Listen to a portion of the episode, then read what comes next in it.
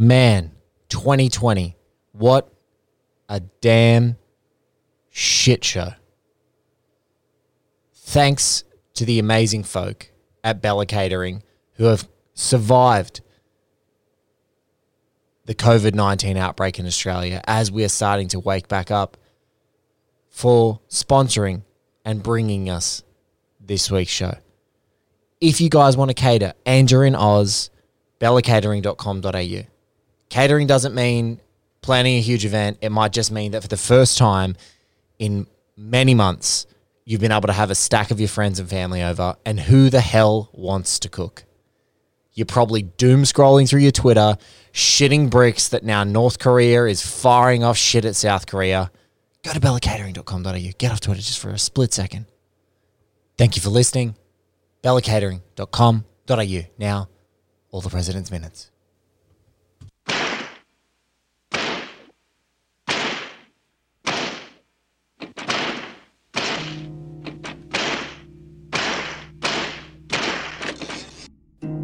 Just say something about what the president has just shown us. The president of law and order, as he now calls himself, that which is how he pronounced himself, and then he claimed a power he doesn't really have. He can't send the military into every state. That's not law and order. What the president doesn't seem to know or care is that the vast majority of those protesting, they too are calling for law and order. A black man killed with four officers holding him down, a knee to the neck, for more than 8 minutes, nearly 3 minutes of which he was no longer conscious for. That's not law and order. That's murder. Stopping and frisking a young black man simply because he's a young black man, that's not law and order. The killing of George Floyd, Eric Garner, the torture of Abner Louima, that's not law and order. The president seems to think that dominating black people, dominating peaceful protesters is law and order. It's not. He calls them thugs. Who is the thug here? Hiding in a bunker, hiding behind a suit? Who is the thug? People have waited for days for this wannabe wartime president to say something. And this is what he says, and that is what he does. I've seen societies fall apart as a reporter. I've seen people dying in the streets while protesting. I've seen countries ripped apart by hate and misinformation and lies and political demagogues and racism. We can't let that happen here. Of course, violence is no answer, but people protesting deserve answers, and they haven't gotten them, no matter how many black men have been murdered, lynched, imprisoned, mistreated, redlined, blackballed from jobs. We all know it. People protesting in the streets, they know it, and they're tired of it, and we should be too. There's a curfew in New York tonight at 11 p.m., and we remember another curfew, August 1943. That was the last time there was a curfew like this in the city. And you know what that curfew was caused by? 1943, a white police officer shooting a black soldier. The years change, the decades go by, and the sad truth remains. Ladies and gentlemen, welcome to All the President's Minutes. I'm your host, Blake Howard. The family of One Heat Minute and the crew of extended folk, there's one thing that we do really great, and it's like once we know that we love the thing we're talking about, whether that's Heat, whether that's Last of the Mohicans, whether that's Inherent Vice, whether that's All the President's Men, whenever I talk to the new and wonderful growing family members of this crew, they always say, you know, that was fun, but if you don't talk to insert this person's name here, this whole project's a failure. And so you haven't heard an upcoming episode just yet, and you won't have heard it by the time you're listening to this, but my main man at Rolling Stone, friend to both Bill Gerberi and I, Mr. David Fear, is joining us on the show in a couple of episodes' time. And David, coming on as part of the show, said, Blake, if you don't get my wonderful friend Joshua Rothkopf, the former film editor at Time Out New York, he's like, this guy, and I had photographic verification, has a shelf at home dedicated to Watergate on his bookshelf. If you don't get this guy, this great film mind, to wrangle with you a minute of this film, the project's a failure, essentially. And I said, well, that's enough of a charge to get this man on the show. I'm an admirer of his work. He writes for the New York Times now, Sight and Sound. As I said, former film editor at Time Out New York. You can find all of his stuff through online channels, as you guys would know. I don't need to tell you that, but it's a pleasure to talk to Josh. Josh, thank you so much for being a part of All the President's Minutes. Thank you for having me, Blake. So here we are. We're in the middle of a Mr. Dahlberg conversation right now. A Kenneth Dahlberg and McGregor conversation. One of the famous scenes of this film. One of the great single takes with a great flub at the end that just kept in. The beauty of Robert Redford's face, thinking and sort of grinding gears in his mind about how am I going to navigate these two like now converging conversations to verify information that I need. Can you tell me before we start, we're in this crazy world. There is so much happening right now that is reminiscent of like even cinema and social upheaval as there was in 68 to 1980 as people have talked about it. I think even Ben Shapiro said, congratulations, you guys have taken us back to 1968 to 80. And people are like, great, there's going to be great movies. There's going to be great music. There's going to be civil rights progression. Here we are. And right now we're here in this 1976 moment about a 1972 to 74 investigation. What is your relationship as a guy who has a Watergate shelf to All the President's Men? That's a very complex question. And I just want to thank you for inviting me on, and I'm flattered that Dave recommended to you. So thank you to him as well. We're at the tip of the Dahlberg, you could say. I mean, there's a lot to discuss with just this minute, but I guess let me start personally. My connection to Watergate and Nixon it's weird. It's like Richard Nixon died in 1994 in April, and I was, at the time, I'm going to date myself, I was in film school. Oh, can you hear this dog barking outside? There is a dog barking. All part of the atmos. All part of the atmosphere. Okay, all right. So at the time, I was a young guy in his early 20s in film school, and I had read the obituaries, but I didn't really know much about Richard Nixon. I think I knew as much as what most people knew. Guy got, he resigned. I knew, I am not a crook, and I knew the jokes about him. But that was kind of it. And I read these obituaries, and I was absorbed by them. And around the time, this is really going to date me, there are these things called Laserdiscs. And me and my film school friends, we were getting to know this thing called the Criterion Collection, where you could actually see movies in letterbox format on a Laserdisc. Mm. And one of the earliest Laserdiscs that they had, I think in 92, was a movie called Secret Honor by Robert Altman. I don't know if you've seen this one, but it's a very unusual Robert Altman film. It has one actor in it, instead of an ensemble, and that actor is playing Richard Nixon. It's Philip Baker Hall, yes, from Magnolia and everything. I've only seen clips of this movie on the YouTube, right, and things like that. Very hard to come by. It's a very strange movie, and strange coming from Altman, who is extremely left wing. And this was, I think, you could ultimately say, a sympathetic portrayal going through the whole history of Watergate and his life. And I just watched this movie and I was like, I need to understand it. Who are, all these names, Haldeman, Ehrlichman, Magruder, and Liddy and Manolo, the butler, and all these different, and I was like, I need to understand what is this? And I started reading books about Watergate. Another thing was the Nixon transcripts started to come out. I mean, I started buying books of the transcripts. And if you're in film school writing scripts, and you're reading these transcripts, they basically read like David Mamet. It's basically a bunch of guys in a room swearing at each other, calling, they're all named Bob, they're all angry at each other. And it's like, if you're getting into screenplays, I mean, this was like gold.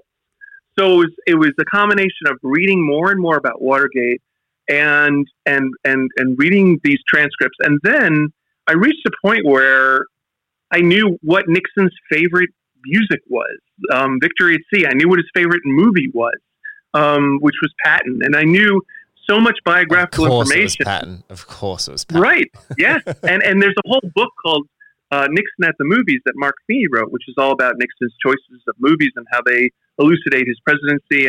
And the more books I read, the more I appreciated Nixon. Also, at the same time, my love of cinema was growing, and I found myself really resonating with the films of the early 70s. Movies like The Conformist and Chinatown and The Conversation and even Texas Chainsaw Massacre, which I think is a really brilliant metaphor for American class warfare during the Nixon era, and almost an intentional one. Toby Hooper was a professor when he made that film.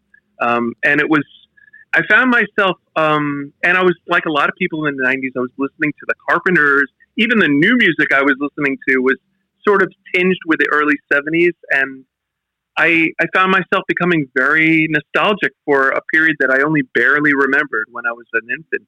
More nostalgic for the early 70s than even for the 80s, which is when I was a teenager. Yes. Now I'm nostalgic for everything, like just going out and having a steak. You know, but that was, I mean, I really found that, I mean, the takeaway from all this, and I'm sorry to be long-winded, but I really found my appreciation for Nixon growing, and his story becomes more of a tragedy when you can see how brilliant he really was, especially in certain contexts of, you know, global triangulation of politics and you know, starting the EPA. There are a lot of things that people generally point to with Nixon, which makes his fall from grace extra tragic. And Watergate is just endlessly fascinating to me. There have been novelizations of Watergate and great you know, histories and biography. There was just a recent biography of Nixon that I love by John Farrell called Nixon: A Life. There's a lot of good stuff out there. It's a kind of a closet obsession of mine. Well, now we're coming out of that closet to reveal that it's a flat out obsession. It's really funny how certain gateway films just, you dive through a whole era. And I think that's something that anyone who's sort of my age to your age, in the spectrum between us, which is not too far, is that whole concept of, you see a film and sometimes it is just a complete gateway. Now, this film sometimes is a gateway to all of them. Absolutely. Just, I want to say it's like a circus, because it really is. Like, if you listen to Leon Neyfark's beautiful first season of Slow Burn, or you watch the TV series that it's based on, it is a circus that it's around there. So where All the President's Men, as we talk about in this show, we're focusing on the most lean and blinkered and dogged investigation right at the heart of it. In fact, this weird sort of debris that orbits this crazy thing, they're now huge tranches of information or huge books or huge explorations in and of themselves, because they become so fascinating. So it's this weird thing. It is this whole, I don't know, it has a gravity, this being at the center and the investigation. And I also think what's so funny and just unconscionable to someone in Australia, but you're now like the second or third person I've spoken to about it, is the printing of those transcripts. They were like phone books that sat in your house. You know, a friend of the show, Sean Burns, said, like, his dad had transcripts and they used them as doorstops, because like his parents like poured over them, and then they're just these massive books that you could buy all the transcripts of Watergate. And then where did they go? Well, they held the doors open in the house, basically. they come in separate volumes. I have a whole set of them. And there's also, I mean, apart from just Watergate transcripts, there's just the tapes of Nixon. Nixon decided to have this recording system. Long before Watergate even happened. And that in and of itself is gold. I mean, if you just want to read really compelling, I mean, if you're thinking about it in terms of a screenplay, it's like catnip. I mean, it's wonderful, wonderful stuff. The criminality is insane, off the charts, even when they make tangents, it's funny, but also it's, and that obsession is something that's shared by a lot. I mean, I recently discovered that Paul Thomas Anderson is equally obsessed with Secret Honor as I am. And he would watch the movie constantly. And it's how he wanted to get Philip Baker Hall in his movie, because he was like, that's the guy from Secret Honor. And, you know, you learn who does a good Nixon and who does a bad Nixon. And Philip Baker Hall is like beyond impersonation. He's like, you know, he's understanding the sense of, you know, class resentment and entitlement and anti-elitism. And anyway, I got to stop myself. You're going to find that in our conversation, I'm going to go on a lot too many tangents. Really, so. And we can go on many tangents. That is exactly this is the battleground you've been waiting for. Is this moment? It doesn't surprise me. You know, it certainly doesn't surprise me with PTA that he would love. He's obviously obsessed with Altman, but particularly just that. I mean, it's the Philip Baker Hall quality, but it's that this small diminutive guy who just gets intuitively into a character, and you see him with Philip Seymour Hoffman, who is like, you know, the leading man version of that, like who can just carry a whole movie. You can just carry the entire thing, and even though other things might orbit around it, it's like when that guy's on the screen, he's the star of the movie. Like whenever he approaches it, and I can definitely see that. But that whole new Hollywood era, it brings us back to this, and this becomes the seminal text. So when you were diving back through, retroactively exploring through Nixon, how far along that trajectory was this movie, and or was it the book first that you sort of encountered the work of Bob Woodward and Carl Bernstein? I'm pretty sure I saw the movie first. Yes, the movie is. I think it's an essential signpost along the way of one's education in 70s cinema. And it's been said before that, and this is not an original idea, that the 70s pivots roughly halfway through, and the movies start to become more optimistic. Post-Watergate, post-Vietnam, and the happy endings start. And All the President's Men is right on that pivot point. It's a happy ending, sort of, but it ends very with a big dose of paranoia, as darkly and cynically as possible. It's basically an early 70s movie. You know, yes. Alan Pakula got the job because of Parallax View. It's more like that than it is like Star Wars or Rocky. This is, yes, I guess you could say it's a happy ending, but the happy ending means that our president lied to us and should have. And we don't even get to see that at the end of this movie. And I watched this film and found myself thinking, like, this was popular entertainment. Like, this is something that people would, I mean, and people already knew how it ended. So, it's, I mean, why make it like a thriller if there's no suspense, really? But there's massive amounts of suspense. That's the paradox of the film. I think that that's so funny, the way that you particularly articulate that, which is this is popular entertainment, because that's exactly the same word. I've been trying to find what it is. I'm like, I just can't believe it exists. I can't believe that they got it over the line. I can't believe that they because even years later, people are like, oh, they made the Facebook movie too early. And then it's only in 2020 you're like, no, they made it at exactly the right time. Because if they made that movie now, it would feel quaint and trite. But then they were kind of right on the curb. They were right just cresting that this is as much information as we could get into. This is much about the personalities and much about the egos that drove this behemoth that's, you know, going to have this huge influence over our entire lives. So at that time, you've got the social network. But I always think about that with this movie. I'm like, I can't believe that people went out and saw it like this en masse. This is the movie to see. And with big stars, and I mean, it was really, it was something I think that Hollywood was very proud to make as well. Mm. It's a very complicated moment. Watergate is obviously something that it means a lot in journalism circles. It means a lot to journalists, the whole idea of rooting out corruption. But it's the ending of Watergate and the resignation of the president was not cathartic.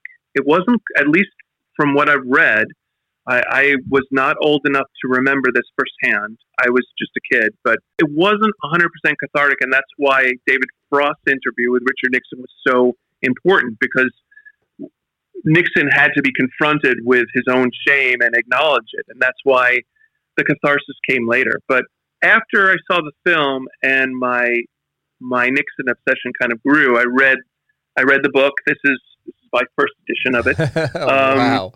And yes, I thought I'd break it out, and I reread the section that we're talking about today, because very interesting how they changed the facts for the sake of the script. William Goldman is basically a genius, and there's a lot.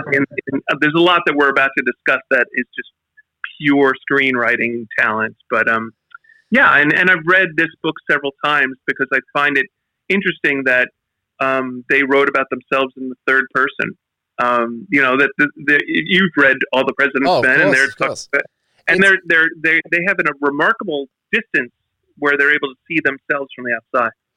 Yeah, I always find it strange because I go back constantly throughout this journey. I've read the book, you know, many times, and I go back often for scenes when I'm like, I just want to see how this played out, especially what's omitted, because, you know, when you I know this sentence is a strange sentence to say, but I'm going to say it anyway because it's for this show. It's like, in the run-up to rat fucking, there's a lot more in the book.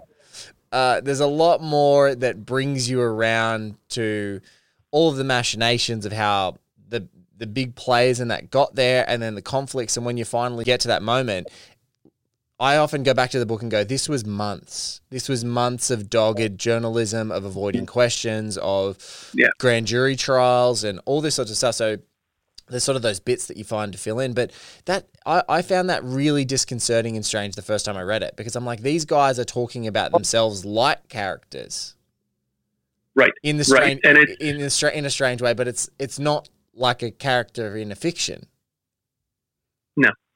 I think that it's and I find that very beautiful in a way, almost poetic. The idea that, like, this happened, really. Like, this really happened, and these two people that we can't believe we were these people, so we're just gonna call them Woodward and Bernstein, even though we're writing the book. You know, it's like, and I'm very moved by that, and I also think it's just the right decision. And you know, I mean, it's a fascinating. The book is the beginning of a process, of a love of process. The movie is too. I mean, there are process movies like many of the Michael Mann movies you've discussed, and this movie, and maybe something like Zodiac, where you're just like, yes.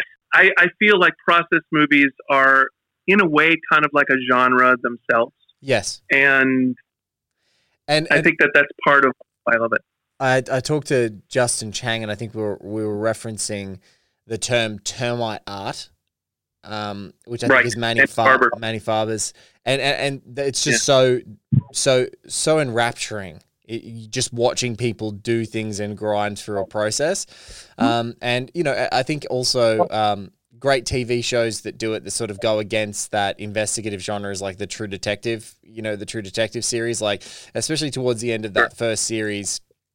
I love, there's so many scenes in Woody Harrelson's office where he's sitting there with, you know, Rust and Cole and he, McConaughey and Harrelson are sitting there, and they're just staring at a wall that they've assembled. We've watched them assemble it. They're staring at evidence going, something jump out. Yep. And the very moment that we're approaching in this movie is like that. It's like, I'm going to have these conversations.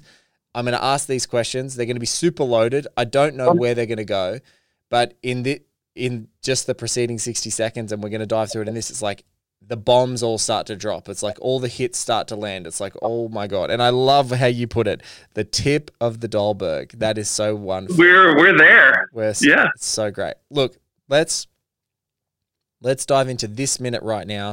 It is the 52nd minute of Alan J. Pakula's 1976 masterpiece, All the President's Men. We're going to watch it together, Josh and I.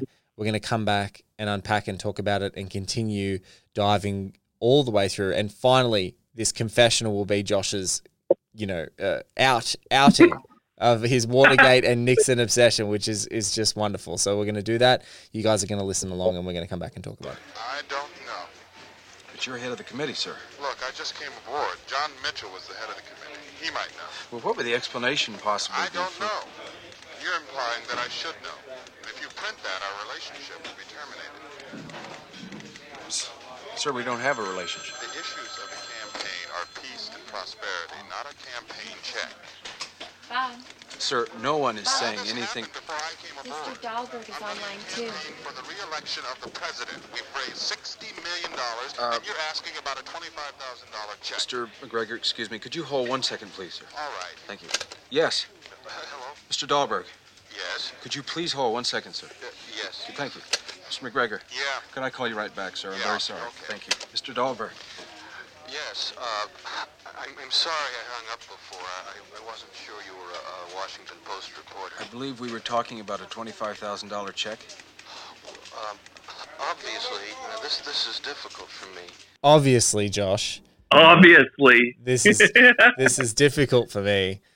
A poetic spot to end that discussion. But I think what is great about this minute, and I'm looking forward to talking to you about it, is for me, I love the tension of both conversations. I just love watching when you just agonize over every line. It's like, oh, don't give me your political spin BS. You are talking to a reporter. Don't try and show me the stats and try and divert from what the question is. And huge, massive eye rolls that you only give to yourself.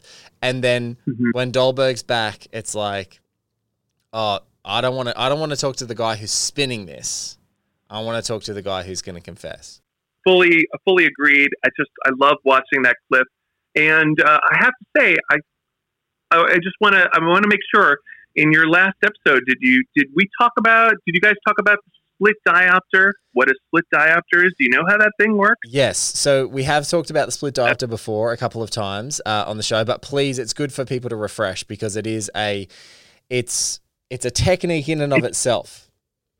And it's fascinating because the minute we're talking about is the very end of the split diopter. Basically, a split diopter, the easiest way to think about it is like, imagine the camera has a pair of eyeglasses in front of it and just covering half of it. So it's basically just like a lens in front of half of the camera lens. And so half of the camera lens is nearsighted and half of it is farsighted. It's a fixed distance. There's nothing really very complicated about this. In fact, in film school, this is the low budge technique. People use eyeglasses to make their own diopters. You put it in front of the camera and then you can get your Brian De Palma shot or whatever. But what we're seeing though, at the end of this diopter shot, which is right at the beginning of our moment, those people in the distance are going to be in focus the whole shot. The only thing that's going to block them out is this white column. Yes. So it's interesting. It's not just a zoom. It's almost a repositioning. They have to be pushed off the screen. And that happens right at the beginning of our moment, which I love because it's a very symbolic gesture. It's sort of like we're tightening in our scope on the real story. And I really wonder if that visual metaphor was discussed with Redford, because it's like they're having a very serious conversation about an important event over there. I don't know. I don't want to steal anyone's thunder if you've already talked about this in your last episode. No, or not. Listen, Josh, I can just tell you is the ways that the minutes intersect and how there's dialogues between the different guests about different things is exactly why I love hosting the show, and I think exactly why people love listening to it. So it's just. This is the story of the one. As a maintenance engineer, he hears things differently. To the untrained ear, everything on his shop floor might sound fine, but he can hear gears grinding or a belt slipping. So he steps in to fix the problem at hand before it gets out of hand. And he knows Granger's got the right product he needs to get the job done, which is music to his ears. Call, click Grainger.com, or just stop by. Grainger, for the ones who get it done. Those intersecting moments, because it's impossible when you're talking about this scene not to talk about some key elements, and obviously not to talk about, from a technical standpoint, this shot, this guy who is loath to do a speedy zoom to take people out of it, but is also maybe the most famous slow zooming cameraman who's ever lived in the history of Hollywood. Like some of the most famous slow zooms ever, this guy's movies, especially the opening to The Godfather Part 1. So I think you intersect away. You don't have to worry about that. I think that's part of it. I mean, if you think about the slow zoom that Willis does with Michael in The Godfather, when he comes up with the idea of shooting Sterling Hayden, shooting the cop, and the way that everyone else in the room falls off, and suddenly we're zooming in on this younger brother, he's in the chair in the center of the room, and suddenly everyone is pushing out, and we're seeing for the first time Michael in his power. That's Gordon Willis using a zoom, and this is only 4 years later, really. I feel like it should. I mean, this is me geeking out, but what they're watching on the TV is George McGovern's announcement that his running mate is dropping out because and that was Eagleton. It's significant. The McGovern campaign is imploding basically, and they don't even have a vice presidential candidate who didn't have shock therapy, and Nixon seems inevitable, right? You know, and so that really is the big story that's happening. But we're seeing our hero on the right kind of exploring a story that is going to become the big story. I think that's fascinating. What I've learned in reading all the President's Men and other sources is that these phone calls took place over 2 or 3 days. They were not one phone call. He spoke to Ken Dahlberg over 2 or 3 days, but it's fascinating the way William Gold, the way the screenplay kind of consolidates them all into one conversation, right? Yes. Because it turns Redford into kind of this almost like a conductor of music. The way he uses his hands, the way he touches his forehead, and is kind of like, "Hold on, please, let me bring this voice back in," and he's kind of almost like swimming his way through a chop to find the real story, and that's just Goldman being a boss, basically. I love it because it also has that magical quality of when Dahlberg calls back and he does it so quickly. It's a lot. It's one of those lies that Hollywood can tell you that you forgive. You're like, it's okay. For the agony of the process and the timing that we watch these guys pound pavement with their feet, you know, drive the grid of Washington, D.C., looking for people. It's in this kind of moment, as you said, I love the conductor is exactly the kind of thing I was thinking of. You louder, you softer, you come in here, you noise over there, you quiet down. This is what it is. And he's being the conductor in that moment, right in the center. And I just love, I just love that there's a that absolutely as mad as it is true that Dahlberg's like, my wife was kidnapped, my neighbor's wife was kidnapped, as mad as that is true, how then that seamlessly integrates into this conversation. He sort of cuts through to get to that moment. Such a great thing. Yeah. And again, that's such a fascinating piece of dramatization, because actually, I don't know if you know this or not, but that kidnapping was major news. Huge. That person who was kidnapped, yeah, right, that's Virginia Piper, and she was held for ransom for $1 million, which was, I think, a first at the time. And it kind of gives you an indication of Dahlberg's life. He wasn't really, there's nothing criminal about Kenneth Dahlberg. He was a fighter pilot and a war hero. He was he invented a hearing aid and was like a multimillionaire. He was a big campaign contributor, and he had a place in Boca Raton. He was like partly retired. He was the other person on the phone, McGregor, that guy who he's talking to, who's the chair of the committee. He had a reputation, I think, of being very amenable towards press. He was actually one of the nice people who talked to reporters in the Nixon officials. So what's happening here is that the movie is kind of giving a shape to the facts and kind of skewing it towards drama, where you have Dahlberg saying something that I think audiences might view as a distraction. My neighbor's been kidnapped. And you hear that and you're like, I'll give you a break. That can't be true. But it really was true, right? And then you hear this other guy saying, we've raised $60 million and the issues of the campaign are peace and prosperity. You think he's just like a stooge, but that's the way that performance is being directed. He was actually one of the more helpful people.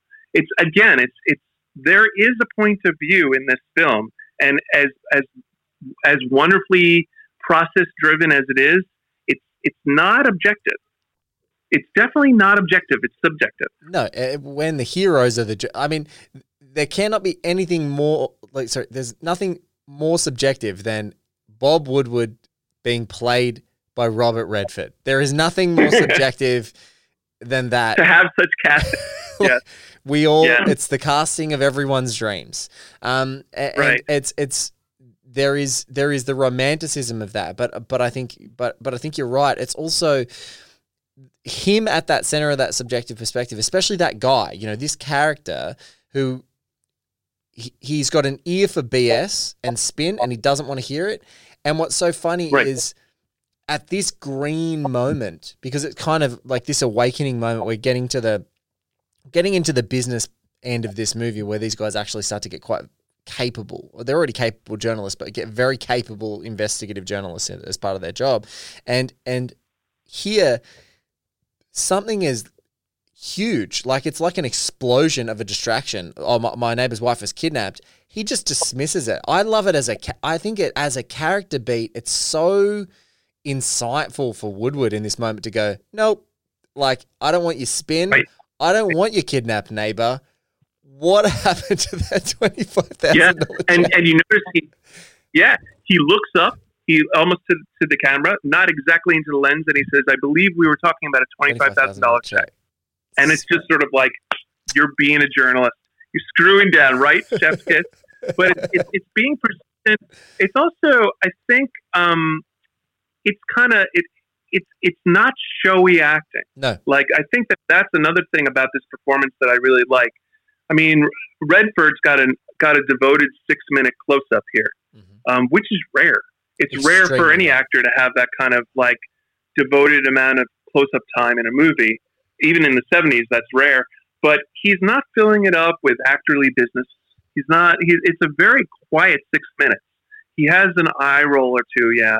But and there's that one moment where he's almost like praying, like, please tell me this, you know, information you're about to tell me. But basically, it's just him talking into the phone, being forceful, and looking right up. And that's pure acting. That's very stripped down crap. I love about it. I love it too. I love that it's none of.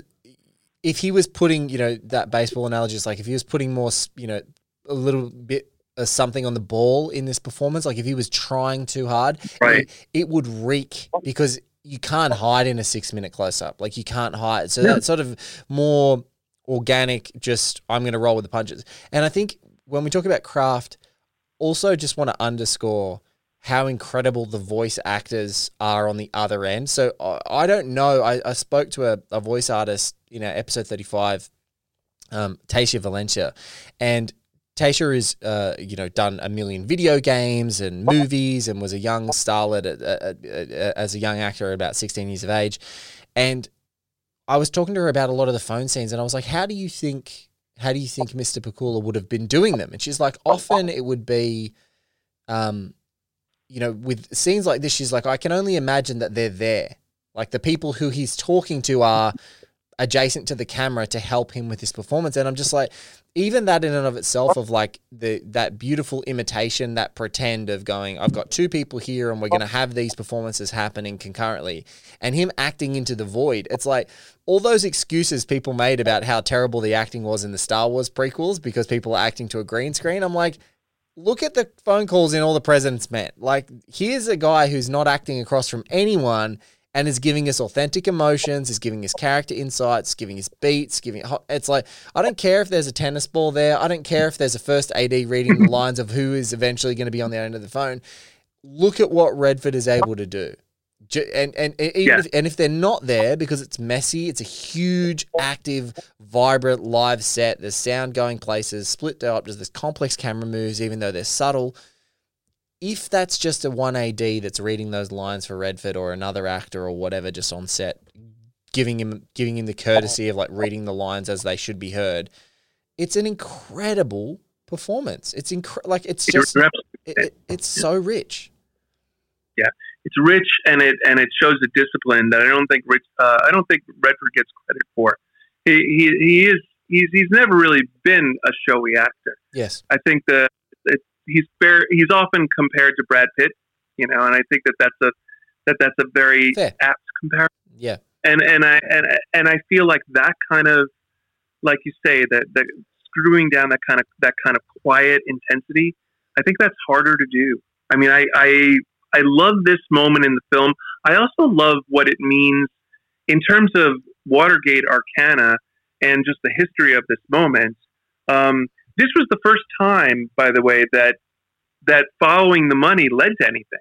This was the very first time that, and even that phrase, follow the money, it comes basically from this movie. It doesn't come from All the President's Men. That line isn't in the book. No. It was something that Goldman puts in there. And this is the scene where we first see that strategy actually playing out, that it leads to a security fund and a slush fund. It leads to the other Mexican checks being investigated and money laundering. I mean, this is really the essence of this journalistic tactic paying off dividends. Yes.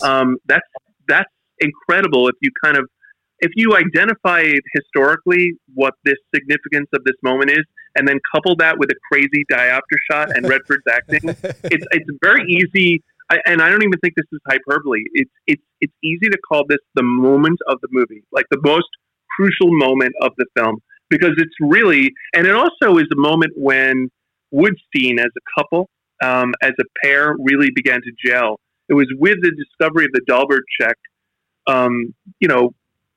Bernstein found the check. Woodward pursued it. I don't think Bernstein would have had the patience to juggle those calls.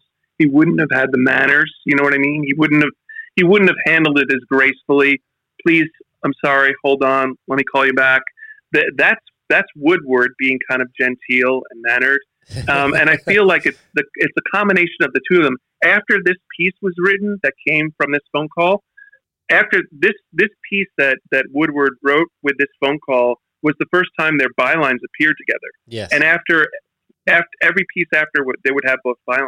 So I think that's significant too. Extremely significant. And I think it's also one of these moments where it's also, I'm going to continue to go back to call Tip of the Dahlberg, but I also love that from this point on too, both these actors from a really, in a constructive way go, I'm going to know his line so I can butt in. And it's like that moment where they start to be in sync. Everything else is they're completely opposing tracks. And I think as we increase, they start to parrot the same sort of things, interrupting each other. They do it as a great technique, and that shows that connection. It's very implicit. It's so subtle, but it's then the more time that Carl Bernstein spends with the Woodward that we see in this screen and on these calls, the more we believe that he can do the bookkeeper scene, because he is so, his touch is so light and so deliberate and just helps to eke out every bit of information and will say any, nice little platitude to continue the conversation and to continue the interaction. The sort of blustery, my paper needs a print, I need your opinion, like that's happening in the preceding minutes to this one. It doesn't. It's completely incongruous to that guy, and him really flexing those muscles later, so satisfying, because it's like, oh, these guys can do both. They can be the genteel one, and they can be the hard ass, and this is why they work together, because they kind of see they read the terrain of the situation, and they tackle it, and if they're both together, they can take two tacks of the same problem at every single encounter. And I think that's exactly what they did. They kept separate lists of contacts. In fact, there were times when a contact would be contacted by both of them individually and would say, "Don't you talk to Bernstein? Don't you talk to your partner? Because I just have a phone with him." Because and this scene, that this 1 minute that we've discussed, it shows the finesse side. It really shows that. I mean, because being that kind of hard-charging journalist, that's very exciting to watch. Dustin Hoffman doing that kind of performance, which he's done time and again. But the finesse of an interview, as you well know, that's harder. I think that's harder to do.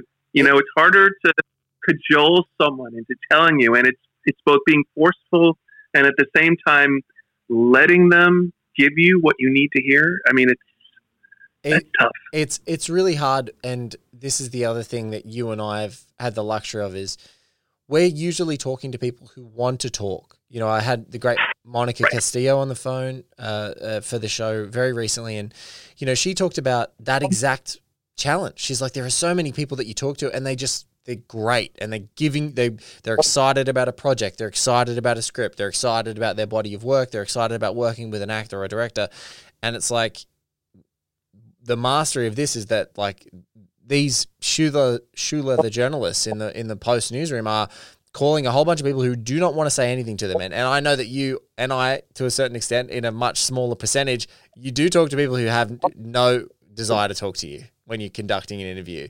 And it's literally that, how can we massage this? How can we eke it out? How can maybe I ask a question that is right on the line, that is either going to get a meaty answer to a question or going to end the interview immediately? How can I do that? I mean, it's different strategies. I once read Chuck Klosterman, the music writer. Yes. He once said that he has a theory that you should start when you're doing an interview with your most provocative question. Yes. You should start the interview, the very first question with and I think he did this with Jimmy Page, where he was like, how did you quit heroin? Or how were you able to make presents when you were so... I remember there was and I think because he asked this question, it's a very ballsy move. It's like you say, it's going right on that line, maybe a little bit further. You either gain the respect of the subject and will have a great interview, or the interview ends immediately. Yes. One of those two things is going to happen. And I feel like every journalist has to try that out a couple of times. I think with Redford in this scene, we're watching Woodward realize that he is basically talking to a sweet old guy. Dahlberg is not the enemy here. No. He knows that if he focuses him down and starts in again and says, we were talking about a $25,000 check, and really screws down on that, that slightest bit of pressure is going to work. Yes. This isn't like having to dance around some Nixon official. This is him pivoting in a very subtle way between two different interview strategies. That never makes it into a movie. I mean, I wish there was a whole movie called Interview Strategies. Instead, it's called All the President's Men. You know, there's only one other one, and they're definitely kindred spirits in movies that that they take the Chuck Klosterman approach, and it's The Insider. It's the first. Yeah. It's the first Mike Wallace question in The Insider. Are you a terrorist? Well, right. And you can see the question everyone wants answered. Yeah. And as soon as that question goes out, it's like, oh, that's the power of Walt. Like that's the power of Mike Wallace. And the confidence as a journalist is that we can continue to unpack all the different layers and degrees, and you can get it out. But if I don't ask this question, the question exactly as you said, the one question everyone wants you to ask, if you don't ask it the right way up front, it's like, who cares? Mm-hmm. It's the power of the press, and it's the power of doing a good interview. And I do like the fact that our minute ends with the guy just caving so beautifully and saying, obviously, all right? You hear that, obviously, no. You know that he's won. You know, it's like, it's my Rocky. It's the victory dance. Making it to the top of the stairs because he says, obviously, this is difficult for me.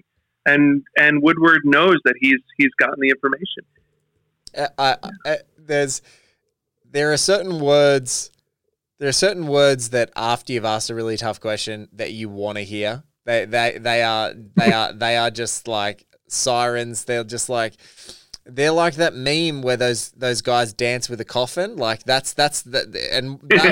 word is obviously. Well, obviously. Well, here we go.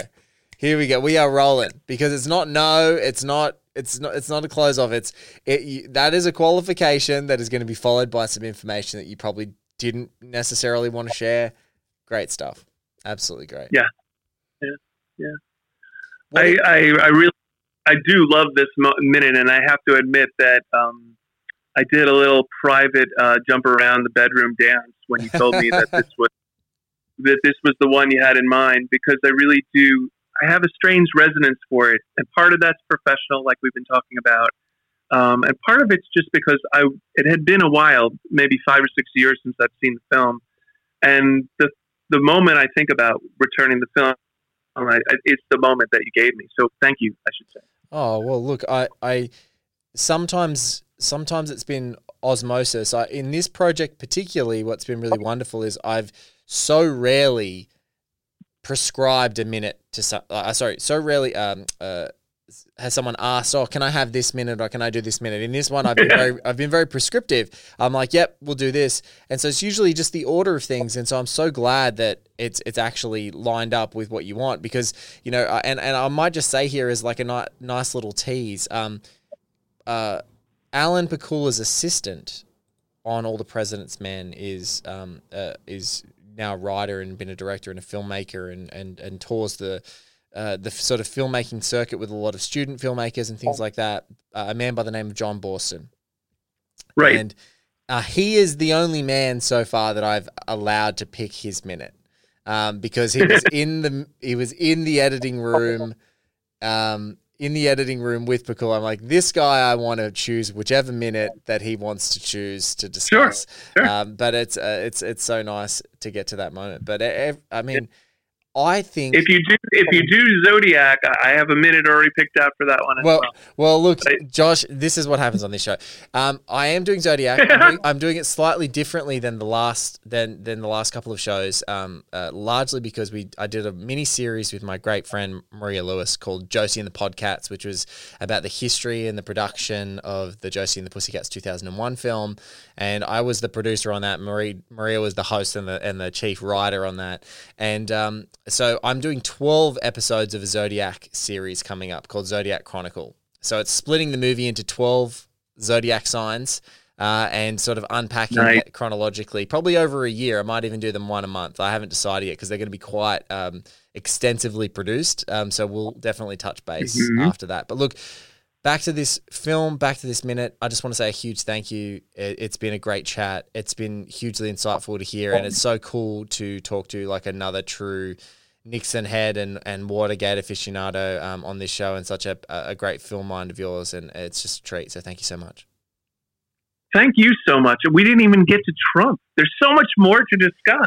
Look, there's a million more things to discuss. This movie right now, when I talk about when I wanted to do it, and my desire was to do it for this year and to really, get it out there in this year in a direct dialogue with the American election coming up. You could never have imagined that the civil upheaval that was happening at the same time, the political upheaval, the social upheaval, that it's all sort of converging. And I feel like this movie, whether we take a beautiful holiday to talk about, historically significant things, and we talk about cinema and we talk about that, this movie helps drum up all those sorts of conversations, which is why I think it's just like a true flat out masterpiece. Like it's that beautiful intersection of that history, that journalism, that... It definitely, yeah, I'm sorry you dropped out there. It helps drum up a conversation. And I feel like, in a way, the happy ending is kind of something we need to be reminded of, because you can have the same dogged journalism as we've seen, and it could even result in an impeachment and nothing happens. So watching All the President's Men really reminds us that it's not necessarily the outcome as much as the journey and the work that gets put into it. And I think that has to be a happy ending. And the progress, because at the end of this, the progress is that a president resigns. Now that there's still absolutely work to be done, and there's still a whole bunch of people that got prosecuted and litigated and all those sorts of things, and all those systemic things where there were these totemic figures that had these little patches and did what they wanted and then got litigated for it. There's still a lot of work, but I think that you said is, and I said it a few times on the show, Steven Spielberg's Jaws for the first hour is a straight up new Hollywood movie. Like it isn't as new Hollywood as it gets. It's about a cop who questionably goes off to another town, perhaps is reassigned. We don't know any of the history of that. And a mayor who would rather see his town eaten by deadly animals than to protect them. And it's as new Hollywood as it gets. And then it turns into a monster movie. But I think with this, in 76, as you said, it's the happy ending is just keep working. Like keep your head down and keep doing it, because there will be progress. It is going to be hard.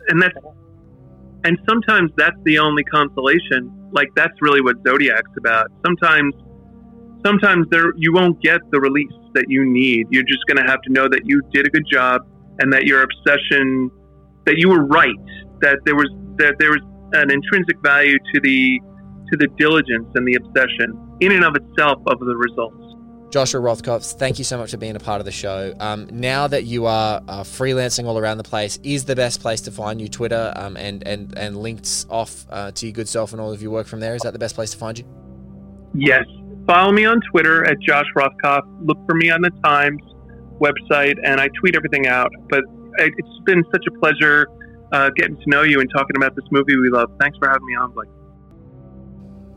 That was the incredible and insightful Joshua Rothkopf. Josh can be found on Twitter at Josh Rothkopf, which is JOSHROTHKOPF. This has been another episode of All the President's Minutes, a great and insightful episode. Man, we've got a lot of great episodes on One Hit Minute Productions in both All the President's Minutes and in Inherent Vice with host Travis Woods and our narrator Kat Corbett. Thank you guys so much for listening. Thanks for supporting One Heat Minute Productions. OneHeatMinute.com to find the website and spin off into the other shows. Miami Nice is of course on a hiatus at the moment. IncrementVice.com is where you can find everything about Inherent Vice. And if you can't support monetarily at the moment, like so many people doing it tough all around the world, please share. Pass it on to a friend. If you know folk who love our specific brand of deep diving into films that need and deserve the scrutiny, please share it and share alike. If you do have a little bit of extra cash and you want to support the show, go on to Patreon.com/Blake Howard. I will feed that into everything that's in the 1 Minute Productions. But thank you so much for listening again to another episode of All the President's Minutes. More episodes every single week. We are speeding up production to have some really vibrant and essential conversations that we hope are having this corresponding dialogue with the time that we're experiencing right now. So stay safe, take care. Again, a huge thank you for all of your time. And if you are still listening, what the hell are you doing?